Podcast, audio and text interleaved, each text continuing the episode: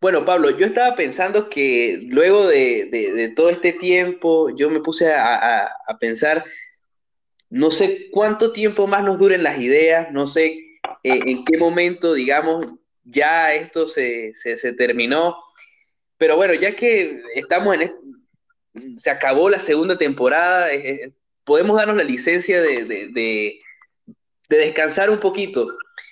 Y yo he pensado en una dinámica, ¿qué le parece? Bueno, no sé, cuéntame qué tienes para decir, marico, porque no jodas. Alguna vez se me asusta con esa locura que sale, ¿vale?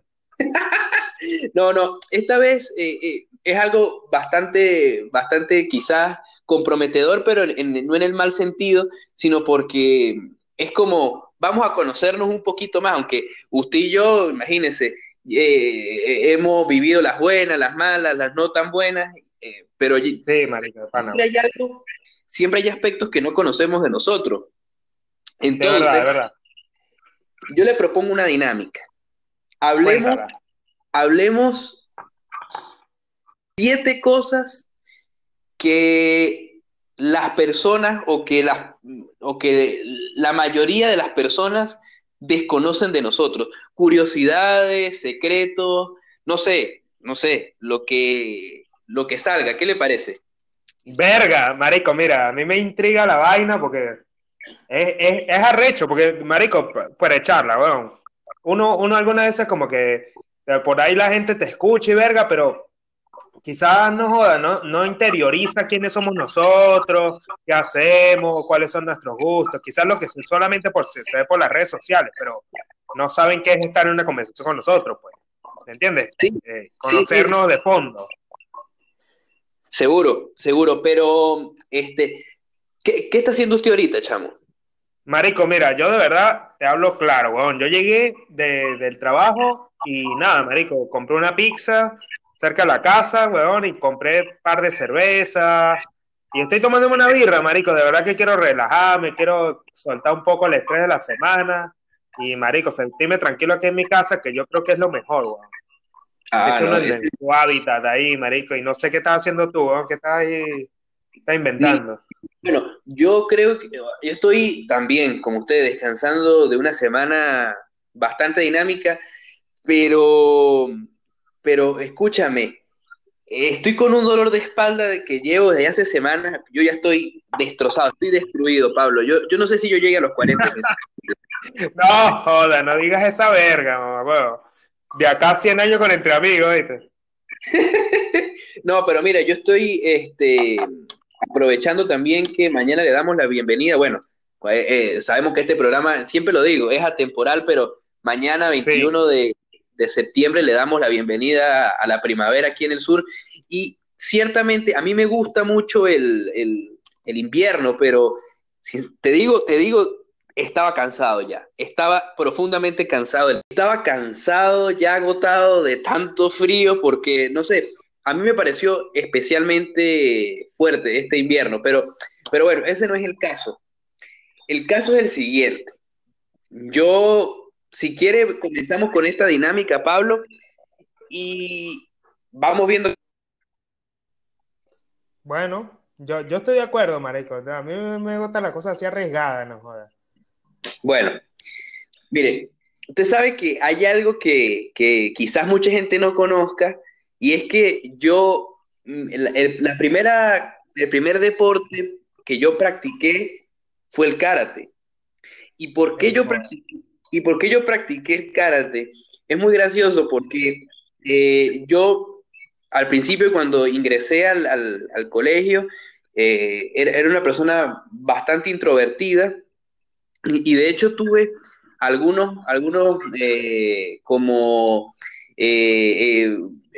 experiencias de bullying, pero no sé si de bullying así como tal, sino que usted ve que uno como, como chamo siempre tiene este roces y ay que si una un muchacho le, le da un golpe, el, el, acto reflejo del otro siempre es como agarrar y pegarle, ¿no?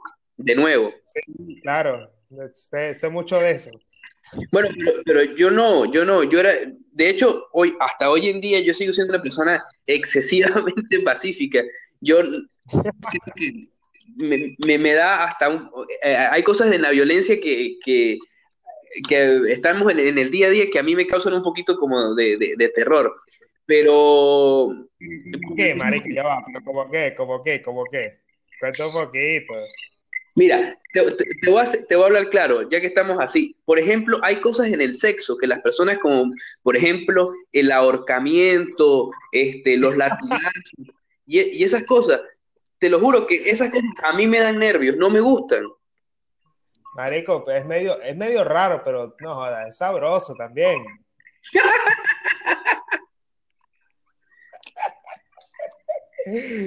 ajá, ajá, diga, sí, sigue, te estoy escuchando. Mira, entonces mi mamá decide este, meterme en karate porque eso aparte me iba a dar una cierta disciplina, hábitos y bla, bla, bla. Mira. Yo creo. Ajá, dime. Yo estuve ahí por mucho tiempo, inclusive llegué a ser cinturón marrón en una de las, de las áreas que se llama, ay, este, el Shito Ryu, que es una de las tantas ramas que hay del karate. Y, sí pero de hecho yo nunca me llegué a sentir cómodo. Yo mis recuerdos del karate es que yo tenía que ir a competir y yo lloraba porque a mí no me gustaba competir porque no me gustaba entrarme coñazo. Coño, la vaina es que, marico, el karate, huevón, creo que fue una imposición de nuestros padres, o como un capricho raro de nuestros papás, huevón, por intentarnos mantener como disciplinados cuando éramos carajitos, huevón creo que todo, el, sueño de, todo padre fue que, creo que fue que su hijo aprendiera a echar coñazos, ¿no? De carajito y fuera un huevo, ¿no? Partiendo madres por ahí en la calle, marico.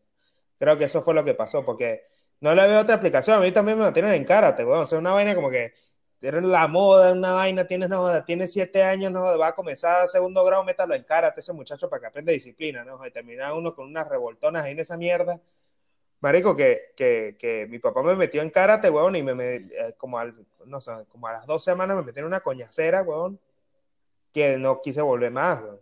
No, volví más. No y es que volví, no, me esa mierda.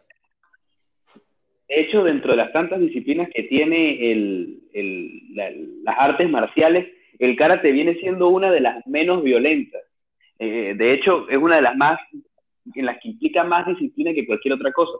Pero bueno, no, no resultó y, de hecho yo agradecí demasiado cuando por fin mis, padres este, se dieron cuenta de que no me gustaba eso y, entonces por fin me metieron a fútbol y ahí sí, fui feliz. Fui el más feliz de todos. Bien, bien. Marico, tu fútbol juega muy bien, weón. Pues bueno. pero, en los años de la facultad, no huevo nada, marico sí, jugaba. no, tampoco así. Yo, yo, yo, crecí viendo a, a, Ronaldinho, crecí viendo a, a, Xavi, a Iniesta, y esos son como mis referentes en el fútbol, y, y, siempre soñé como, si llegaba algún día a jugar fútbol, jugar como Xavi, o como Iniesta, o como, o como, como Ronaldinho, pero bueno, nada más lejos de la realidad. Pero, a ver, cuéntame tú, Pablito, un, dato curioso ahí suyo. Marico, mire, yo, nada, yo no sé, weón, yo tengo una, yo tengo un pasado oscuro, weón. Si me pongo a ver un dato curioso. Marico, si hablamos de la niñez, yo creo que una de las cosas que, a mí más me, me, me, marcó la vida estando pequeño, weón, creo que fue el haberme portado mal. Marico, me porté mal, weón era una pedazo de ratica con esta carajito. Hasta que terminé, marico, hasta que terminé el, el, liceo. Pero yo, carajito, era, marico, le tiraba a los perros las carajitas, era ratica así de que robaba juguetes, de, padroteaba a la gente. Marico, y esa vaina fue como, verga, no sé, marico. Tenía como una especie de bandita cuando estaba en el colegio. Chiquito, y chiquito y de grande la tuve, pero, pero fue una vaina como que Marico, no sé, sufrí el bullying, o sea, sí, palabra, ¿para qué? Pues, todos creo que en algún momento de, nuestra vida sufrimos bullying, no, no, como que, eh, quizás, como habíamos hablado en, algún capítulo anterior, una mierda de uno, de los episodios que grabamos, el último que grabamos con Gregory, eh, hablar de la cultura y la indignación ahora creo que es como que algo muy latente y vaina, que cualquiera se ofende por todo, si le hacen bullying a un carajito que es como que mierda, una alarma muy arrecha, que está bien, porque eso no lo voy a criticar, pero Marico, el bullying en nuestra época, que no se llamaba bullying, sino era cualquier mierda, Marico, cosas normales de la vida, de los seres humanos, pues coño, Marico, no te ofendías como que te tocaba ser fuerte porque sí, ¿me entiendes? Entre los niños en ese hábitat, en ese ambiente donde no habían profesores, donde nadie te estaba vigilando, regía literalmente la ley del más fuerte. Y eso se ve desde, nuestra niñez y no es como para filosofar mucho, marico, pero, pero como que tú eras una persona como que te hicieron bullying, te, te jodieron y vaina, y la próxima era, estando carajito, te hablo de, de primer grado, segundo grado, tercer grado, de las cosas que uno tiene memoria, marico. Y era, verga, o te defiendes o cualquier otra cosa. Entonces, ¿qué pasa? Un día yo llegué, marico, me hicieron bullying y, me acuerdo, marico, palabra, me acuerdo que me pisaron una vez un perro caliente, marico, esa mierda no se me olvida nunca. El perro caliente que me mandó mi mamá, me pisaron unos mamagos, el perro caliente, vaina. Yo llegué sin comida para la casa sin haber comido y, marico, mi, mi papá, el bullying que me hizo mi papá fue peor que el que me hicieron a mí y me dijo, o usted se defiende, o voy a ver qué coño hace, porque yo no voy a estar yendo al colegio para pa, pa, que me, para poder imponerle algo a, los papás de esos carajitos, porque usted no le haga nada, no, usted va y se defiende, porque la idea es que usted sepa defenderse desde pequeño, y ahí comenzó la vaina, no, vamos a meterlo en karate para que aprenda el chacoñazo. No joda, fue peor el remedio que la enfermedad, marico. Sí, no, yo, yo por ejemplo, sé de, cuentos suyos eh, bastante turbios que no sé si te permitido en este momento, pero lo voy a decir porque a mí me gusta, yo no soy escaparate de nadie y esa es la verdad. Pablito, cuéntele a la gente cómo es que usted vendía pornografía a los menores. marico, la pornografía, weón. Lo hice, no, sí, marico, yo no para qué lo voy a negar, weón. Hay cosas que lo que pasa es que yo no pensaba que uno no lo estaba viendo nadie, marico, pero la verdad yo lo hice, Es una vaina loca. Te voy a contar qué fue, cómo fue, cómo comenzó todo eso, ¿no? Tú sabes que yo estando en el liceo, cuando comenzamos el bachillerato, marico, yo me porté bien, yo era 17, 18 puntos en, hasta noveno. Pero lo que fue desde noveno hasta quinto año, marico, yo no sé con quién coño me ajusté, pero ¿Qué pasa? Yo me la pasaba con los mal portados desde séptimo a noveno, me la pasaba con los mal portados, los que portaban mal, los que expulsaban, el que se del grupito de atrás, la vaina, que la profesora veía regañando, marico. Y de repente mi mamá agarra y me dice, no, usted lo vamos a cambiar de sección porque eso no puede ser que usted se esté pasando con esa gente y vaina. Bueno, me cambiaron de sección y resulta que me cambiaron para la sección donde estaban los mejor portados, los que sacaban, no joda, 20 en todas las materias y no había ningún mal portado ahí. Y resulta que a mí me cambian para la mierda esa.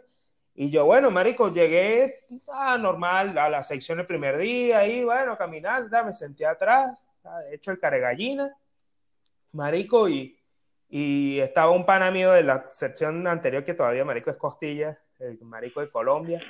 Uh, Colombia. Este, y el panita, marico, le jaló bola a la mamá, no, que cámbiame para donde está Pablo, que cómo me van a quitar mi pan y tal. Marico, lo cambiaron, weón. Lo cambiaron para la a, él.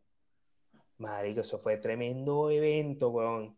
Llegó, llegué, llegué, yo el primer día, el segundo día veo que entra Colombia por esa puerta, hermano, y yo, sí, no, marico, así fue, weón.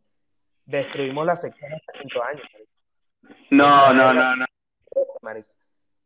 Yo supe que un grupito sea, Colombia y yo comenzamos a hablar de nosotros, pues a ratear y vaina y tal. Eso, es como muy común en Venezuela, se le vuelve a los que se vuelven rata, pues se vuelven rata, pues ahí en el colegio. Y de rata entiéndese, este, eh, que no, que no como que, como que coño, bueno, o sea, haces las tuyas y ya está, o sea, como que portarte mal, vaina, y así. Y resulta que, bueno, nada, armamos una bandita, marico. Y necesitamos plata armamos una bandita y necesitamos plata y de repente como que por allá surgió la idea de nada, ¿qué, qué podemos hacer para que para, para, poder ganar plata? Y en una de esas ideas, marico, gloriosas, que fueron gloriosas literalmente, salió alguien por allá, no, el, el, el, porno está en auge. Ay, no, man, eso fue una locura, güey. Vendimos porno desde, desde noveno, o sea, a los, a los carajitos, de noveno a séptimo. Y era la misma película quemada, o sea, copiada en 20 CDs. 20, 30. la misma ramera 9 en todos los CDs, marico. Y fue un negocio muy bueno. Eh, nos, los, nos los tripeamos, ¿para qué, marico? Nos los tripeamos, nos los tripeamos. Lo disfrutamos, bueno, la, la, verdad es que en, en, en, el, en el bachillerato yo no fui ni de los que hacían bullying ni de los que se dejaban hacer bullying, yo estaba como en el medio, yo estaba como ahí fluctuando, como, como ahí fluyendo entre todos. Yo te digo, sinceramente, Pablo, claro, a, la, la, universidad tiene otras cosas maravillosas, pero la, el bachillerato para mí fue una etapa excelente. Este, además que eh, gran parte de las amistades, de, uno las forja en el, en el bachillerato, por supuesto. Después uno tiene la oportunidad de encontrar personas geniales en la universidad, pero creo que el círculo fuerte, fuerte, fuerte, fuerte, salvo excepciones, lo forma uno en el, en el colegio.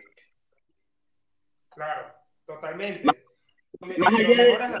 forman en el bachillerato, eso déjame decirte, de pana que sí. Claro, y, y más allá de, de, de, que, bueno, uno siempre tiene su, su inmadurez y sus cosas, que de repente eso que usted hizo fue parte de la inmadurez de uno como, como muchacho, ¿no? Creo yo. Totalmente. No, bueno, Pero bueno ya, no, ya no vendo porno, pues.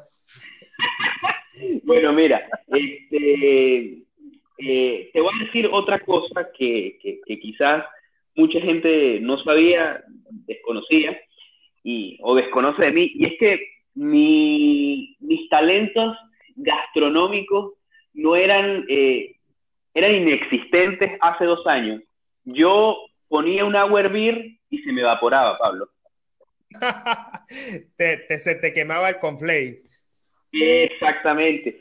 Ponía un sándwich a tostar y se me quemaba. No joda, no puede ser, Mari.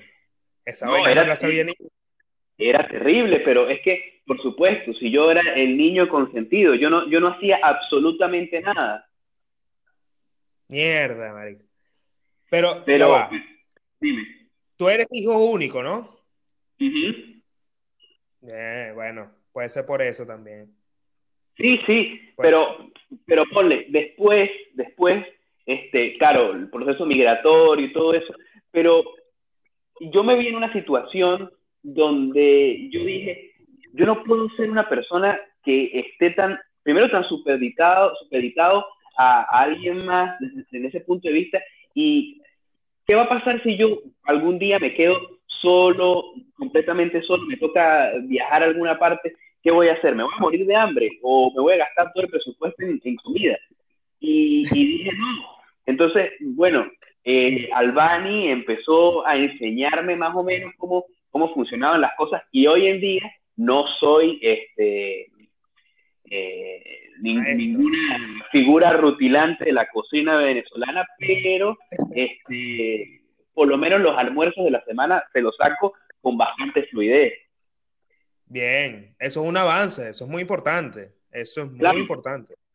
Mi, mi meta, se lo digo, es que en un punto yo pueda decir, preparo un sancocho de esos levantamuertos. Ese va a ser mi, cuando yo llegue a ese punto, va a ser como mi nivel zen te vas a graduar. O sea, que te prepares un sancocho de pata de gallina, bien hecho, hermano, que, te, eso, que, que, se sienta así cada, cada verdurita, cada, cada cuestión del sancocho, del ruido de gallina. Eso es la graduación del cocinero. No creo que haya otra forma. A, a, propósito de eso, ¿sabes qué extraño yo bastante, chamo? Yo no sé si usted, bueno, no sé si aquí se consigue, creo que, que no, pero pero yo extraño el apio. A mí me gustaba muchísimo el apio en la sopa. A mí, coño, lo que pasa es que yo la sopa no la comía mucho. Te lo juro que yo odié la sopa, odiaba, o, no, ahora es que la como más, porque, coño, tengo la bendición quizás de, de estar con una mujer tobareña que se hace unos buenos de gallina, porque ¿para qué, lo, ¿para qué lo voy a negar? Se hace unos buenos de gallina y obviamente no es como el caldo que uno comía cuando no le gustaba la sopa, ¿me entiendes? Como esa pizcandina, caldito que es pura papa con, con cubito maya y más nada. pero entonces cuando me hizo un buen caldo, un buen hervido de gallina, digamos, ahí sí aprendí a comerlo, ¿me entiendes? Y le supe dar la importancia a cada eh, elemento que lleva el hervido de gallina. Y ahí es como que yo digo, bueno, sí, pero no, no, el apio como que, o sea, ese tipo de verduras así, mm, no sé si es lo mismo el verdeo acá, el, ¿cómo se llama? El cebollín, ¿eh? No, ¿verdad? Ni, idea. nada que ver, no, nada que ver, nada que ver, nada que ver. Yo todavía estoy empezando a descubrir, eh, por, ejemplo, yo todavía no le sé diferenciar cilantro de perejil, probablemente si, si me manden a buscar eso, le traiga marihuana al baño. Va a estar como Charlie Chin que un día lo estafaron y le vendieron 100, 100 gramos de, de orégano por, por 200 dólares. Mira, cuéntame tú una segunda cosa que nadie sepa de ti. Mierda. ¿Qué te puedo comentar yo? Mira, hubo un trauma de pequeño que a mí, de un deporte que a mí me gustaba mucho, pero me, maté muchas veces y quedé traumado, pero quería ser, te lo juro, ya te voy a comentar que yo quería ser skater. No. Quería, montarme una patineta y eso, claro, tú te, tú te imaginas en la época que nosotros nacimos, 1992 en adelante, ya como que generación millennial, donde está el auge de las computadoras y los, los juegos de PlayStation 1. Y dentro de los juegos de PlayStation 1 estaba el Tony Hawk, el primer Tony Hawk que salió que era una demencia, como que tú te ponías a jugar Tony Hawk y no parabas en ningún momento, que como que amanecías jugando Tony Hawk, que te quitaban el PlayStation, lo que sea.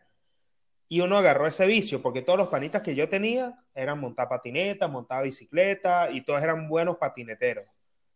Pero te lo juro que lo único que yo logré fue lanzarme de una cuesta, sentar en la patineta y terminar matándome llegando al final. Pero mantener el equilibrio en la patineta fue imposible. Era una cosa como que la patineta y yo no era marico, o sea, no, no éramos parte, no nos repeleábamos, era una vaina rara, como, no, como una cucaracha del balgón. Y yo intentaba darle y nunca pude. Y eso fue un drama que a mí me quedó, que yo digo, yo veo ahorita en una patineta y me da como un poco de nostalgia, déjame decirte, te lo juro. Te lo juro.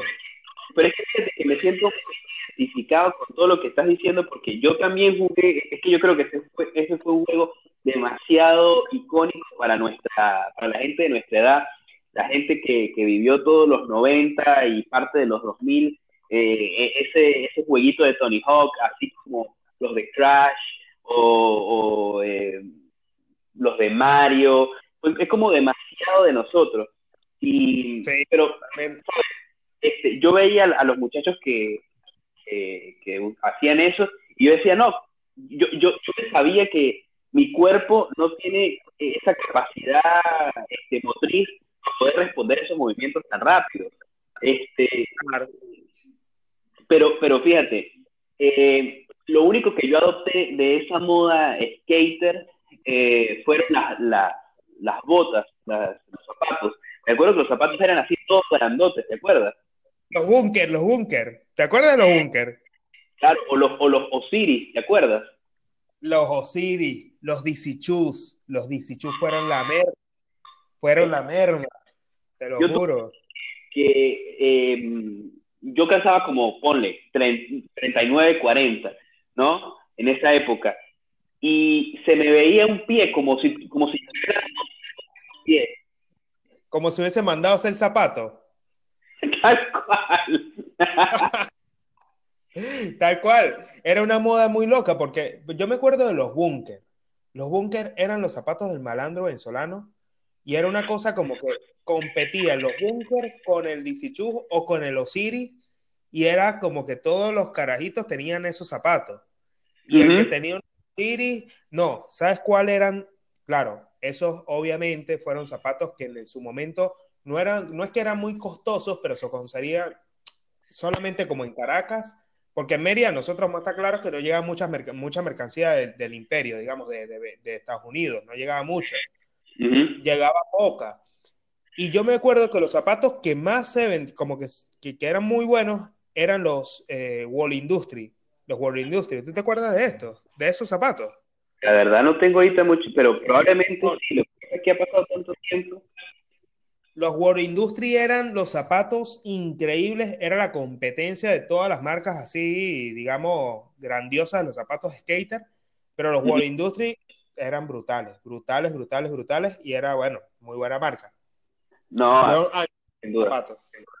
Mira, eh, eh, sinceramente eso marcó una época, pero, pero mira, tengo una tercera cosa que de repente la gente que conoce y empezamos a interactuar o, y empezamos a, a conocernos más y por ejemplo sale la cosa de, bueno, mira, vamos a, vamos a un café a, a hablar un rato y tal, y eso. Entonces, la gente usualmente dice, uff, mira cómo se ve esa torta de chocolate, doble con chocolate, que tiene Oreo y no sé qué vaina.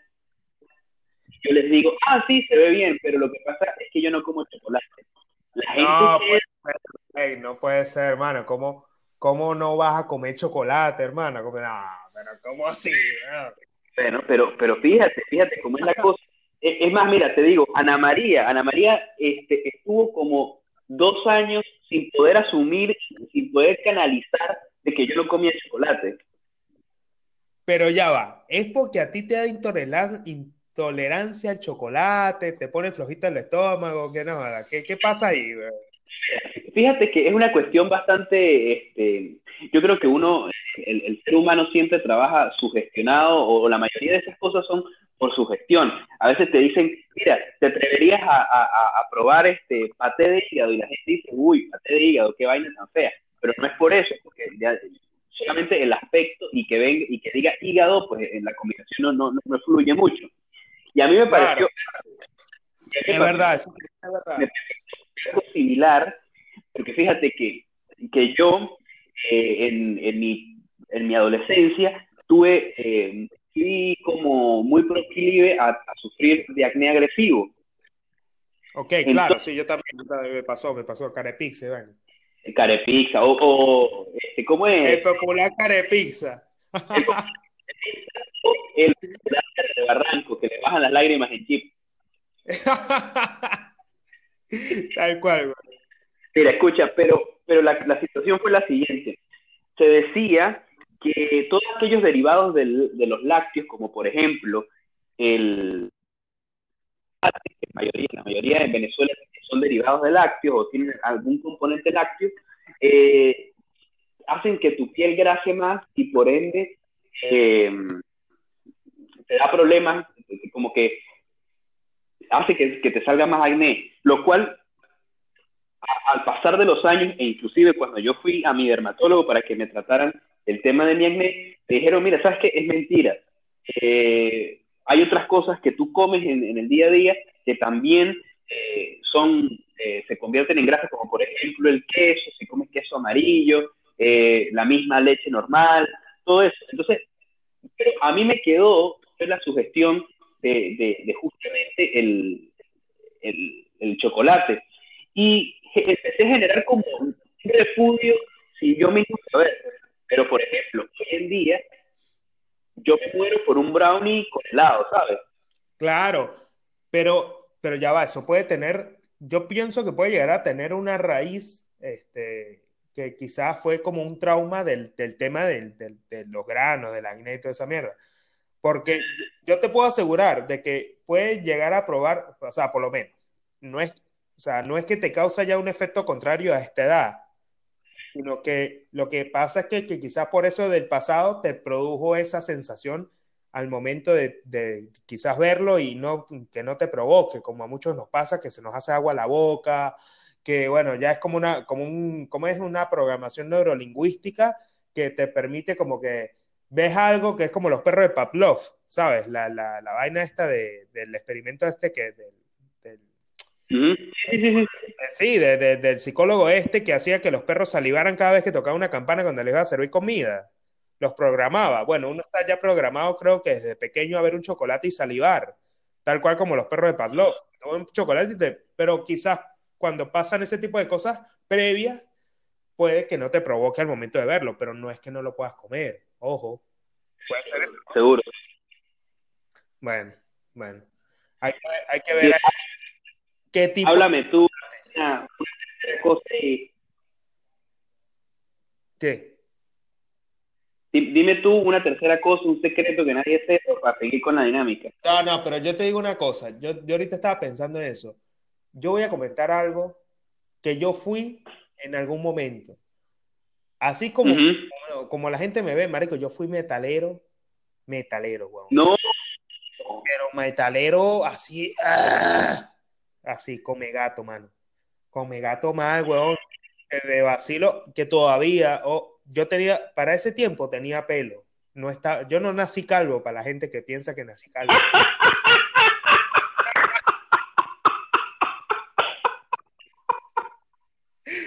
No vayan a pensar lo contrario, por favor. Es una cosa que yo tenía pelo y lo peor de todo es que no quedó registro de eso.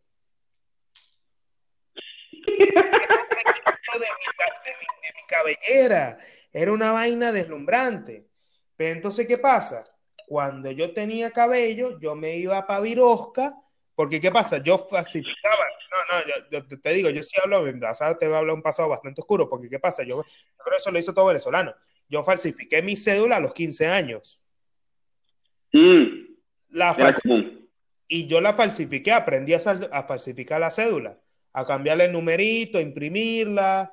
Eso es algo que, que quizás solamente experimentamos nosotros los que somos de esa época, pero era común falsificar una cédula para entrar a una discoteca por lo menos la primera vez. Lo peor de todo es que nunca me la pidieron, a mi hermano mayor sí se la pidieron y a mí no. La, cuestión es que yo me iba con mi cabello largo, bien metalero, para virosca, a mover la cabeza y meterme la olla. Y a vacilarme Ramstein, a vacilarme todo el metal así, pero fui bastante metalero que hasta tuve una banda, una banda, fui baterista. Yo, eso yo te lo había contado, ¿no? ¿O no? Coño, creo que sí no creo que lo hablamos una vez. Bueno, yo sé tocar batería porque aprendí bien. Descoñeté un montón de tambores y platillos y todo lo que tú quieras, pero aprendí a tocar batería y fui metalero, que todavía es música que conservo. O sea, yo te puedo escuchar un Slipknot, una canción, un disco completo, me sé todas las canciones, de las cantos de las Coreas Metálicas, la God, un montón de artistas que son del metal que, quizás lo tengo dentro de mis canciones que, bueno, no escucho compartida, o sea, con, compartiendo con demás personas, a menos que escuchen el mismo género, pero, pero fui metalero. Metalero a tres pero, Fíjate algo, eso, habla, así como lo, como lo tratamos en el, en el capítulo de, de, Viviendo la Música con, con Javier, no, no, no se puede decir que uno pertenece a un género musical de manera estática, uno simplemente disfruta la música. Y, y, tú disfrutaste la música en un momento dado así, con más intensidad, con muchos amigos que yo tuve en, el bachillerato también que eran súper este, de escuchar My Chemical Romance, banda, este, todas esas vainas que son emo. Claro.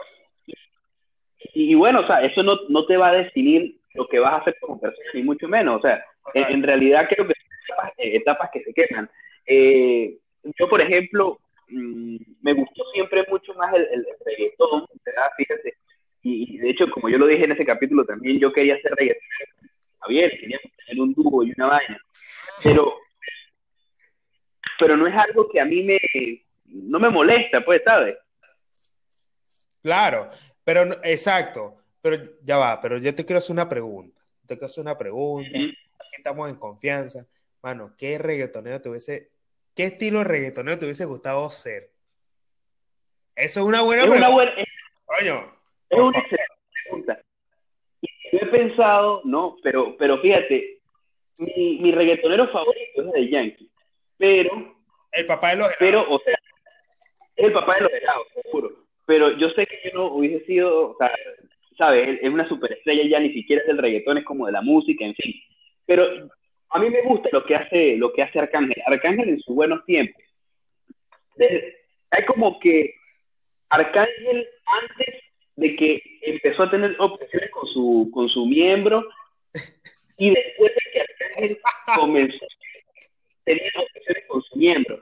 Porque antes sacaba canciones muy versátiles, o sea, te podía sacar un dancehall, un, un mismo reggaetón, una tiradera, te mandaba una canción triste, pero después, obvio, se volvió todo muy, muy trap, trap, trap, y fue como, ¿sí me entiendes? Sí, pero a mí me pasa algo que con Arcángel, no sé, el tema es que yo te, voy, yo te, voy a comentar algo que quizás hay algo que la gente no sabe de mí, que yo lo tengo que, que, que yo lo tengo que soltar, pues, que ya precisamente que estamos hablando de eso, que tiene que ver con la explicación que voy a dar. A ver, yo por ahí en algún momento que, que comencé a, a, con el tema de la lectura, porque yo no es que ha sido como muy, no he sido un gran lector, porque hay personas que sí puedo considerar que, que son grandes lectores y tal, como tú también, que te, te, puedo considerar también eso. Pero ¿qué pasa? Yo comencé a leer tarde. Yo comencé a leer muy tarde, es decir, hoy tengo 27 años, aunque parezco con, no, por la calvicie, la verga, la alopecia, la vaina. Los esteroides que me inyectaron de carajito por el asma, para aparentemente Ah, eso también es algo que no sabe la gente, pero bueno, después lo cuento. Eh, comencé a leer tarde y las cosas que comenzaron a, comencé a leer tarde, como cuando antes, previo a la universidad, fueron bastante intensas y me agarraron en un momento de mi vida que yo digo, mierda, o sea, ¿cómo te explico yo? Es en esa etapa de transición, cuando uno está entrando a la vida adulta, que uno no sabe, a mí me pasó, no sé si a ti te pasó, puede ser que no te haya pasado, no sé, de, de, de como de, qué quiero para mi vida, hacia dónde voy, a hacerte todas esas reflexiones filosóficas que no sabes qué mierda responder tampoco y es como difícil, ¿no? Darle una respuesta específica a todo Y comencé a leer cosas que me guiaron en ese camino para definir un objetivo de trazarme, de acá hasta que muera, quiero hacer esto, ¿me entiendes?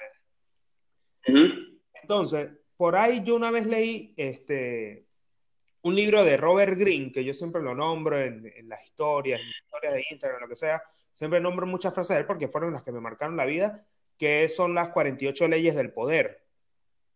Este, que yo no sé que en algún momento iremos a hacer un capítulo de eso, ¿no? Pero, pero una de esas leyes del poder que yo interioricé en mucho tiempo fue como que eh, dentro de una vena te te teatral, tú puedes decidir hacer lo que te dé la gana, o sea, crear un aire de misterio. Y creo que el éxito de muchos artistas y de muchos políticos y de muchos personajes y de muchas cosas radica en ese, en ese aire de misterios que tú no puedes definir qué carajo son. ¿Por qué? Porque si tú te pones a ver Arcángel, pilla la, pilla la, balda, la vaina, no hay solamente Arcángel, son muchos, obviamente, pero ponemos el ejemplo ya que lo nombras. Arcángel es, crea ese aire de misterio que tú dices, este, este, este coño, qué verga es, es hombre, es mujer, no es, habla de esto, habla de aquello. ¿Me entiendes? Pero el pana se mete en un personaje que a la gente la envuelve la y le encanta. Pero el pana, uh -huh. sabe, yo creo que este, este pana sabe eso, ¿me entiendes? Y ese aire de misterio es lo que hace que Arcángel sea la maravilla. Es así, mano. Pues, mira, mira, nosotros, nosotros estamos como, como ese meme que dicen cuando empiezas en YouTube buscando algo a, la, a las 9 de la noche y terminas a las 3 de la mañana hablando de cualquier cosa. Bueno, empezamos nosotros hablando de Karate y estamos hablando de, de, la versatilidad de Arcángel. O sea, nada que ver. Pero, ¿sabes con quién me pasa eso? Para antes de seguir con lo siguiente, ¿sabes con quién me pasa mucho eso que, que estás diciendo? Me pasa mucho con Cancerbero Cancerbero, eh, en, en, principio, eh, era una persona totalmente relacionada con el rap. Y, y, de hecho, la gente eh, lo relaciona con el rap eh, hoy en día, es su primer acercamiento. Pero después que vas conociendo la personalidad o, o lo que estaba intentando hacer Cancerbero a nivel musical o a nivel artístico, eh, distaba ya mucho, ya se estaba alejando bastante de lo que era el rap. Y es lo mismo que, que, está pasando ahora con estos muchachos, eh, con Lil Supa, con Willy DeVille, con toda esta gente, eh, como que ya no solamente eh, están haciendo una, una canción, te están vendiendo un concepto, te están mostrando una, una forma de, de, ver la vida, te están mostrando eh, inclusive eh, un estilo de vida que tú puedes adoptar y que dista mucho de lo que era el rap de los 80 o el, o el rap de los 90, que era más relacionado con eh, gangster shit, eh, con armas, eh, dinero. Es más un, es un pedo eh, espiritual, weón. Claro, eso es, mira, yo te digo una cosa, Rubén, tú me dijiste eso, o sea, oh, para que, bueno, para los que nos están escuchando y eso, ¿no? Rubén y yo siempre nos estamos enviando que si notas de, nos estamos enviando canciones, es como una dinámica que tenemos internamente por WhatsApp. Es como que, mira, escúchate esto, mira, escúchate aquello, mira esta, mira este playlist, mira esta. Y Rubén justo hoy me envió una nueva canción que acaba de salir de Lee Supa con Willy DeVille y, ¿cómo es? Cyclope, Cíclope, algo así se llama, ¿no? El, el, que le hace, el que mezcla. El que hace el mixtape, el que pone el, el que pone la base, la, la cosa esa. Este, y cuando tú me mandaste esa canción, la nueva canción, yo digo, o sea, los panas ya se han metido en, un, en una suerte como de... Ellos han intentado crear, no sé si se pudiese llamar así, pero como una especie de movimiento que engloba un estilo de vida que va muy relacionado primero a la moda. Ojo, hay que recalcarlo, porque la moda es algo, esa moda retro que, está muy, no, no está muy de moda, ojo, porque no lo utiliza todo, no cualquier fashionista se, se mete en una moda esa, pero ese nicho moda que ellos eh, transmiten.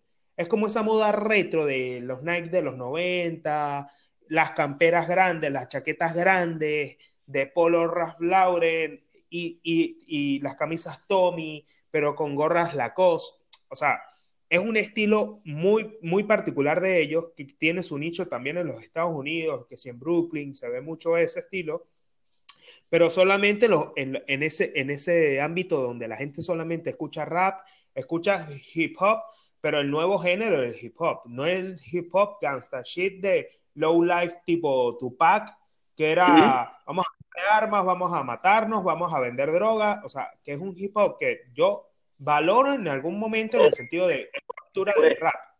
Por supuesto. Pero no es lo que es ahora, a lo que han llegado ellos, que ahora es como una especie de movimiento que a través de las canciones transmite mantras. Seguro, seguro. Fíjate que, fíjate que este, ahora se me ocurre tantas cosas, en algún, en algún punto vamos a sentarnos a hablar largo y tendido sobre, sobre la cultura del hip hop y, seguro, seguro. el rap. Porque, tú sabes que nosotros nos gusta mucho y, vivimos mucho esto y es como que todos los días andamos escuchando este, vainas nuevas sobre esto. Pero bueno, nada, vamos a seguir adelante. Eh, tengo uno más, tengo uno más, Pablito. Fíjate, la gente no lo sabe, no, la gente no lo sabe mucho, pero una vez que me conocen, lo ven como una rareza, y es que tengo afición por aprenderme, no lo voy a decir de manera total, pero sí aprenderme este, muchas partes de los, himnos nacionales del mundo. ¿Qué? ¿En serio, mano? Sí, sí, sí, sí. Es, es muy raro. Pero ¿cuál te sabes? ¿Cuál te sabes? ¿Cuál te sabes? Mira, me sé, por ejemplo, el, de Uruguay me lo sabía antes de llegar a Uruguay. Porque es muy bonito. Es muy bonito, sí. Eh, eh, es este excelente. De verdad que eh, si te lo eso como que te habla mucho de, inclusive, ya se dice cómo es el uruguayo. Es excelente.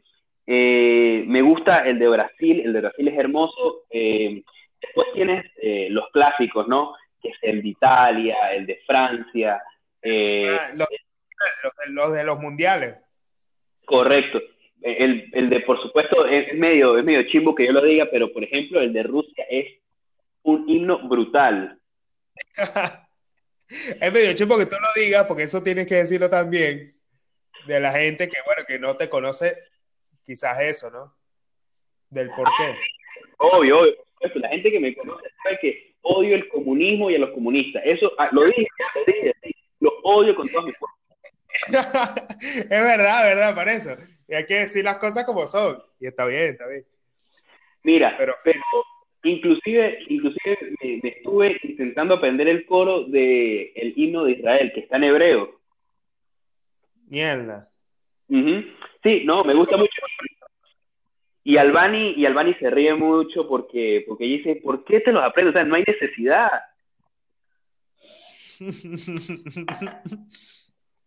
pero es una afición rara, pero está bien. A mí me parece que está bien.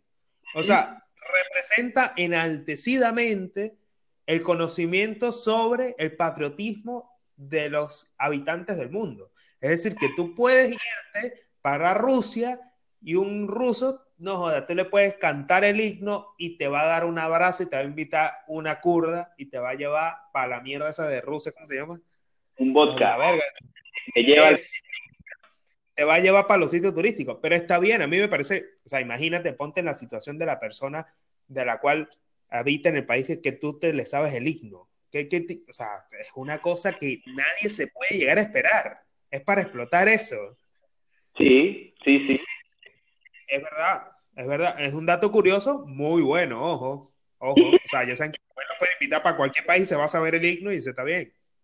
Sí, claro, obvio, obvio. Mira, este, ¿y tú, eh, tú qué tienes ahí?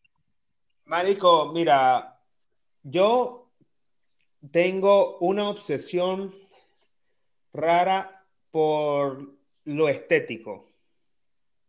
A ver, explícate. vaina. Yo tengo una obsesión rara con todo lo que, o sea, yo, yo quizás soy muy, trato de analizarme mucho. Es un tema como que yo tengo de hace mucho tiempo, como que trato de analizar quién soy, siempre ando con esa reflexión filosófica. La gente que me conoce, tú, lo, tú me conoces, lo sabes, ¿me entiendes? Y la gente que me conoce, obviamente, también lo sabe que yo ando con esa reflexión siempre filosófica, quién soy, hacia dónde vamos, qué quiero para mi vida. Siempre ando cuestionándome todas esas cosas, ¿no? y, y, en esos puntos donde me he podido llegar a analizar, eh, eh, tengo una obsesión rara con lo estético, con todo lo que tenga que ser visual que esté como, como que tiene que estar muy bien estructurado. O, o sea, es decir, por lo menos a mí me, me, puede llegar a causar una especie de ansiedad eh, no sé qué te puedo decir yo, verle, verle algo mal acomodado estéticamente a alguien, en, quizás en la ropa, eh, ver algún, algún detalle eh, en alguien que a mí me desagrave, que me cause asco, que eso hace, o sea, pero el tema es el detalle, yo voy a los puntos específicos del detalle y analizo mucho a las personas eh, de, de cómo se visten y el por qué se visten así. Creo que las puedo marcar muy, y diferenciar mucho del cómo se ven y el por qué. Y trato de sacarle detalles que como, lo que como los he estudiado, yo digo, esto representa tal cosa para mí, ¿me entiendes? Y es como lo que, lo que bueno, lo que hablan mucho estos carajos en las canciones, que es un código, los códigos de, de vestimenta. te lo juro, representan como una de, imagen que nosotros transmitimos, pero no la podemos hablar. Y yo soy muy obsesivo con esa mierda, te lo juro, te lo juro. Yo todo lo que tenga que ver con lo estético y lo visual, en cuestión de ropa y eso, trato de, cogerlo muy bien. Y no sé por qué, te lo juro, no sé por qué. O sea, tengo como una... porque eso forma parte, forma parte de nuestra personalidad y forma parte de lo que nosotros proyectamos hacia afuera y, me parece este, brutal porque sí se nota, o sea, sí, sí puede, sí, sí se nota que, no sé, quien ve tu Instagram, quien, ve tu feed, eh, quien ve este, todo eso, sabe y entiende, o el que te conoce, sabe que tienes un gusto por, por, por, la ropa, por verse bien, por todo este tema, que, o sea, yo lo veo maravilloso porque estamos este, no tú, no, tú no lo haces para, para complacer cánones, sino porque a ti te hace bien. Eh, Exacto. Exactamente. Claro, ese es, el, ese es el punto. O sea, como que, coño, no sé, es una obsesión rara que yo tengo por eso, pero, o sea, yo, a ver, yo me, o sea, la obsesión es así, y no es obsesión del yoísmo y que entre en ese punto, porque también es como, también sería absurdo decirlo de esa manera, porque es una vaina que como que, verga, un ejemplo, tú tienes obsesión por, no sé, por, por, no sé, dime una obsesión que tengas, que a ti te guste que eso esté bien hecho, que a ti te guste que, no joda, que no haya, no sé, que tú pases el dedo por encima del televisor y no haya polvo, ¿me entiendes? Es tengo, algo así. Tengo una obsesión por, eh, porque todo debe estar en el mismo orden una vez que yo siento de que esa es la posición correcta de un objeto, necesito que ese objeto siempre permanezca así, si no me empieza a desordenar la cabeza. Ah, bueno, ahí está. A mí no me pasa con eso, ¿me entiendes? y, y la jeva mía me vive peleando, coño, que yo dejé esto aquí y usted me lo movió y yo, bueno, la vida cambia y tal, le, le caigo con una vaina, pero esa por lo menos es tu obsesión. Y eso está perfecto porque se nota, se, de, se nota también la estructura que tienes para las cosas que te hace tener una prolijidad, digamos, un orden que es muy marcado y que te lleva a progreso constante. Eso es brutal. O sea, son cosas que yo puedo admirar. Son, lo, lo admiro y lo deseo, pero no va conmigo, ¿me entiendes? O sea, como que, bueno, yo soy como más loco. Y además, y además no, no, no, tenemos que ser iguales. Ya esto lo hemos conversado en otros, en otros episodios, que qué ladilla ser iguales y no está bien ser iguales. Sencillamente. Oh, oh. Mira, Obvio. Pablito, eh, vamos con rápidamente con dos más porque tengo ganas de, de seguir este. ya imagínate, sin quererlo nos salió un capítulo. ¿Qué te puedo decir? Nos salió un capítulo. Nos salió un capítulo. Y hablando, hablando huevonada, como ah, tal bueno. cual entre. Para que, para, que, para que te fijes. Mira, tengo dos más. Eh, el primero que voy a dar mucho en él es que tengo un gusto, eh, no estudiarlo, pero sí, por, sí porque me llama la atención eh, por los idiomas. Eh, eh, me, gusta mucho el ver cómo una persona se expresa en otro idioma, me gusta entenderlo en la medida de lo posible porque siento que a través del idioma hay toda una cosmovisión. Eh, cada idioma tiene su, su, micro forma de ver las cosas, su perspectiva de la vida, y eso me parece eh, súper especial. Eh, y bueno, hoy en día pues eh, tengo el español, eh, sigo avanzando en el inglés y estoy aprendiendo un poco de portugués. Bueno, ahí vamos, ahí vamos. Ahí, ahí vamos. Bien, pero no, bien. Bien. Y lo último, para darte la palabra, es que eh, es quizás uno de los, de los temas más, más graciosos, bueno, no graciosos en realidad, pero que, que me conoce y comenzamos a hablar un poco, se va a dar cuenta y ya, he evolucionado mucho en eso, pero hace tres años o cuatro años te diría firmemente, soy ateo, ¿no? No, Hoy, yo no creo en nadie, papá. Hoy Rubén Zulbarán, de 26 años, te dice, no me siento identificado por ninguna religión y soy una persona que no tiene fe en nada que implique divinidad. Es, más, es mucho más complejo, porque si tú dices eres ateo, ok, eres ateo, más nadie te, nadie te pregunta nada. Pero si tú das esta respuesta que yo estoy dando, te va a querer saber más y quiere penetrarse más. Y hay algo que aprendí durante todo este tiempo, es que nadie puede ser o nadie puede hacer peregrinación por nadie, ni siquiera los ateos. O sea, lo más importante de tu vida eh, eh, eh es eh, si tú tienes eh, cierto control espiritual, si a ti te hace bien, si tú te sientes bien con el Dios que, que si te sientes identificado con la religión que sea, mientras que no hagas daño, mientras que tú lo tengas para, para para cerrarte, para que te dé fuerza, está excelente. Pero en, en, en, el caso mío, no he encontrado, tengo, mi fe está perdida, mi fe en lo divino está perdido y, y quizás es un poco más difícil entender y ver la vida así, porque simplemente cuando, cuando la vida se acaba, eh, en mira como me estoy poniendo filosófico, Pablito, cuando... Está bien, me gusta, me gusta. Cuando sí, sí. estaba para mí, desde la perspectiva de Rubén, hasta ahí llegó todo. No hay más nada, no hay algo más allá. O sea, simplemente dejas de, dejas de ser. En cambio, una persona que, que, que tiene fe en lo divino, fe en un Dios, esa persona cree que luego de esta vida hay una vida mejor. Y es como se siente reconfortado, se siente, eh, dice, bueno, voy a trascender a algo mejor. En cambio, para mí todo termina aquí y quizás es un poco más triste, ¿sabes? No, pero es que no es más triste, Rubén, es más realista.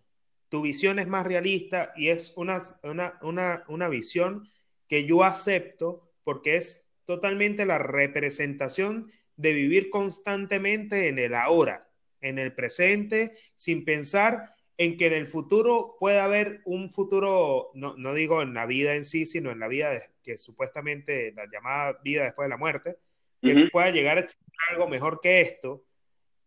Y es donde muchos hayan como la respuesta a todas sus, a todas sus, sus cuestiones que le pasan en la vida, en su vida. Como que esto me está pasando porque después de la vida que yo voy a tener acá, me merezco el cielo. Y y no saben, no, no, hay, no hay certeza de eso, ¿me entiendes? Y eso es lo que discuten todas las religiones. Y eso está bien. Yo por lo menos tengo que confesar, o sea, realmente tengo que confesar que yo tuve una crisis este, religiosa. La tuve. La tuve en algún momento. Tuve una crisis religiosa bastante fuerte en el sentido de, de que no, no, es que intenté pasar por muchas religiones, pero dejé de creer obviamente en la católica. Cuéntalo. Ok. Ah, este, dejé, cre dejé de, creer eh, en la iglesia católica este, y en la forma de cómo ellos este, impartían la religión. Porque, ¿qué pasa? La crisis se da a, a, raíz de que yo comencé a cuestionarme las normas. Las normas, y eso fue en la adolescencia, comencé a cuestionarme todo tipo de normas. ¿Para qué existen las normas? ¿Por qué me imponen esto? ¿Por qué no me permiten ser libremente yo? Eh, eh, la, diferencia entre libertad y libertinaje, o sea, ¿me entiendes? Comencé a cuestionarme todo tipo de normas y me di cuenta que existía una especie de paradigma este, que imponía la religión para la cultura en la que nosotros nos comenzamos a desarrollar. El hecho de, querer casarse y tener hijos, porque si no ibas a ser mal visto en la sociedad, este, el hecho de, de quizás ver el pecado como una, el pecado desde el punto de vista religioso de la religión judeo-cristiana, que es como que si haces esto vas a irte para el infierno. Entonces comencé a, dejar de creer en eso, porque yo digo, ya va, ¿quién coño es fulanito, que es una persona, un ser humano, obviamente, eh, el padre tal, y su respeto a todos los padres, porque conozco padres muy inteligentes, y eso no está mal, pero ¿quién coño es él como para decirme a mí que está bien y que está mal, si él es una persona igual que yo? ¿Qué lo acerca a él a una especie de Dios que supuestamente existe? Y eso me hizo, esa pregunta, ese cuestionamiento fue lo que me hizo a mí dejar de creer en la religión. Y yo comencé a buscar en otras religiones. Exploré muchas cosas, es decir, y no es que la practiqué, exploré, busqué, leí, me informé, intenté interiorizar ciertas cosas que decían. Entonces terminé como concluyendo, inclinándome más a la ciencia que a cualquier otra cosa. ¿Por qué? Porque lo único que me hizo a mí creer que hay algo que no es Dios, ojo, hay gente que la llama como le dé la gana, que me hizo creer eh, que, que, hay algo que se mantiene, que nos, o sea, en el universo, para no irnos tan, tan, a, tan a la mierda, para yo no irme tanto al carajo, fuera, del, fuera de las galaxias, que las galaxias, o sea, comenzaron siendo un punto de encuentro donde después, a pasar del tiempo, se fueron alejando cada vez más, cada todas las galaxias que, nos, que componen, digamos, el universo que está en constante expansión, hay algo que termina uniéndolas a todas, que se llama, que es una especie de masa oscura que la ciencia no ha podido determinar qué es, pero que constantemente mantiene atrayendo a ciertas galaxias al entorno donde nosotros, digamos, al universo o a la galaxia donde nosotros nos encontramos y a las que están alrededor. Y es una especie de masa oscura que se mantiene ahí, que supuestamente eso fue lo que creó la vida, que creó todo lo que conocemos como vida. Y eso a mí me impactó, me impresionó. Entonces yo me comencé a, yo comencé a pensar de que en realidad nosotros somos parte de lo que es el cosmos, el universo normalmente. Cuando morimos volvemos a ser parte de lo que fue el polvo de estrellas, porque lo que creó la vida en la Tierra, según la ciencia, fue un meteorito que detonó en la masa y trajo bacterias del espacio para crear en el ambiente del planeta nuevas bacterias que evolucionaron, evolucionaron hasta lo que hoy somos nosotros. Y es decir, eso pudo haber provenido de una estrella que creó la vida. Somos polvo de estrellas. Entonces, eso fue lo que a mí me impactó y creí más en la ciencia que en Dios. Bueno, es parte de la evolución, eh, de la evolución y es parte del crecimiento de uno. O sea, yo creo que, imagínate, aquí tenemos tema para rato, pero, pero no quisiera este, andar en eso porque ya nos estamos extendiendo demasiado. No sé si quieras este, decir dos cositas más y, ya nos vamos porque ya nos vamos, Pablito, ya hemos hablado mucha paz. Sí, no, ya, ya, ya que, ya que, bueno, ya que salir a cumbiar. No, mentira, que se acostarse a dormir. Mira, no, pero eh, una de las cosas que dijiste los idiomas, marico. Yo me obsesioné con el italiano. Me obsesioné mal con el italiano y resulta que fue porque, a ver, yo tengo que confesar de que yo fui y no, para eso, eso lo tienen que saber las personas que, que no me conocen, ¿no? A mí me obsesionó mucho, eh, yo me sé la historia de la mafia, la mafia eh, italoamericana, la italiana, tuve una especie de historia con el tema de la mafia, o sea, como en el sentido de querer estudiarla, saber los códigos de conducta, por qué se importan así. Me obsesioné con series, con películas de mafia, que me las sé todas, el cómo hablan, cómo hacen esto, los 10 mandamientos de la mafia. Me obsesioné con la mafia, te lo juro. Te lo juro, te lo juro que, que, que o sea, que en la adolescencia fue una, una obsesión loca, que hasta los códigos de cómo me vestía, de cómo actuaba, y esto, ojo, que lo que estoy contando no, quizás no se lo había contado nunca, no lo había contado abiertamente, pero lo hice. Y me obsesioné con el italiano, con el idioma, y todavía sueño con viajar a Italia. Y segundo, con la mafia y la historia de la mafia, que te la sé toda. Me la sé toda, de pies a cabeza, toda, toda lo que tú quieras. Y eso como que sacándolo, lo, obviamente sacando siempre lo malo, porque obviamente que es algo que es una célula, digamos que al momento de aprenderla aprendí que está mal y al momento de, estudiarla más a fondo sí está mal, pero tienen tradiciones que son demasiado, demasiado, digamos, épicas que las inmortalizaron en películas como las de Martin Scorsese, Goodfellas, Buenos Muchachos, este, El Padrino, que es una de mis mejores de las películas que he visto, literalmente, para los que no me conocen, 15 veces he visto El Padrino. porque pronto la voy a volver a ver pero es porque yo interioricé las cosas buenas de ese estilo de vida. Y no porque lo conocí ni porque vivía en él, sino porque sencillamente al, volverlo parte de la cultura popular, yo lo que interioricé fue por lo menos eh, la lealtad, la hermandad, el respeto, los códigos de conducta de este estilo de vida, de, vestirse bien, de, hacer cosas que a ti te gustan, de no pensar en, en lo que te dirán los demás, fue lo que a mí yo interioricé de ese estilo de vida y me ha ayudado mucho. ¿Para qué, me, ¿Para qué te voy a decir que no sé si? Me ha ayudado un montón. Me ha ayudado mucho, mucho, mucho, te lo juro. Te lo juro. Ah, fíjate, hay muchas, hay muchas cosas que, que de repente, pues, per se, las personas pueden llegar a notar que, que, son negativas, pero al contrario, si, si le puedes sacar ciertas cosas positivas o de repente tú en este caso hay valores que, que se transmiten eh, en todas estas películas y en toda esta cuestión eh, yo creo que siempre son rescatables el valor de la familia. La familia no solamente es la de sangre, sino la familia es la que construye este, durante la vida. Y, bueno, creo que, creo que también deja tremenda enseñanza. Bueno, Pablito, nos estamos yendo, este, nos salió un capítulo, el placer de siempre compartir con usted, este, nos vemos para la temporada. Hay temas para rato, temas para rato. Totalmente, totalmente, hermano. De verdad que bueno, la misma, la misma, digamos, este, el mismo placer de siempre, hermano. De verdad que esto es uno de los mejores, de los proyectos, esto es uno de los proyectos de los cuales yo estoy más orgulloso en mi vida y siento que con esto he logrado algo. Yo me puedo ir mañana, pero yo sé que al haber tenido esto, estos capítulos y esta memoria de capítulos que han pasado, yo puedo morir mañana y me voy a ir feliz y me voy a ir contento porque sé que hice algo con uno de mis hermanos, mis mejores amigos, uno de mis mejores amigos también, y que pude hablar largo y entendido de temas que siempre me llamaron la atención. Y eso para mí es muy complaciente. Seguro que sí. Nos vamos entonces, hermano. Así es, hermano. Estamos listos, estamos ready. La tercera temporada. Chao. No, la temporada viene, ojo. Y se viene buena, se viene muy buena.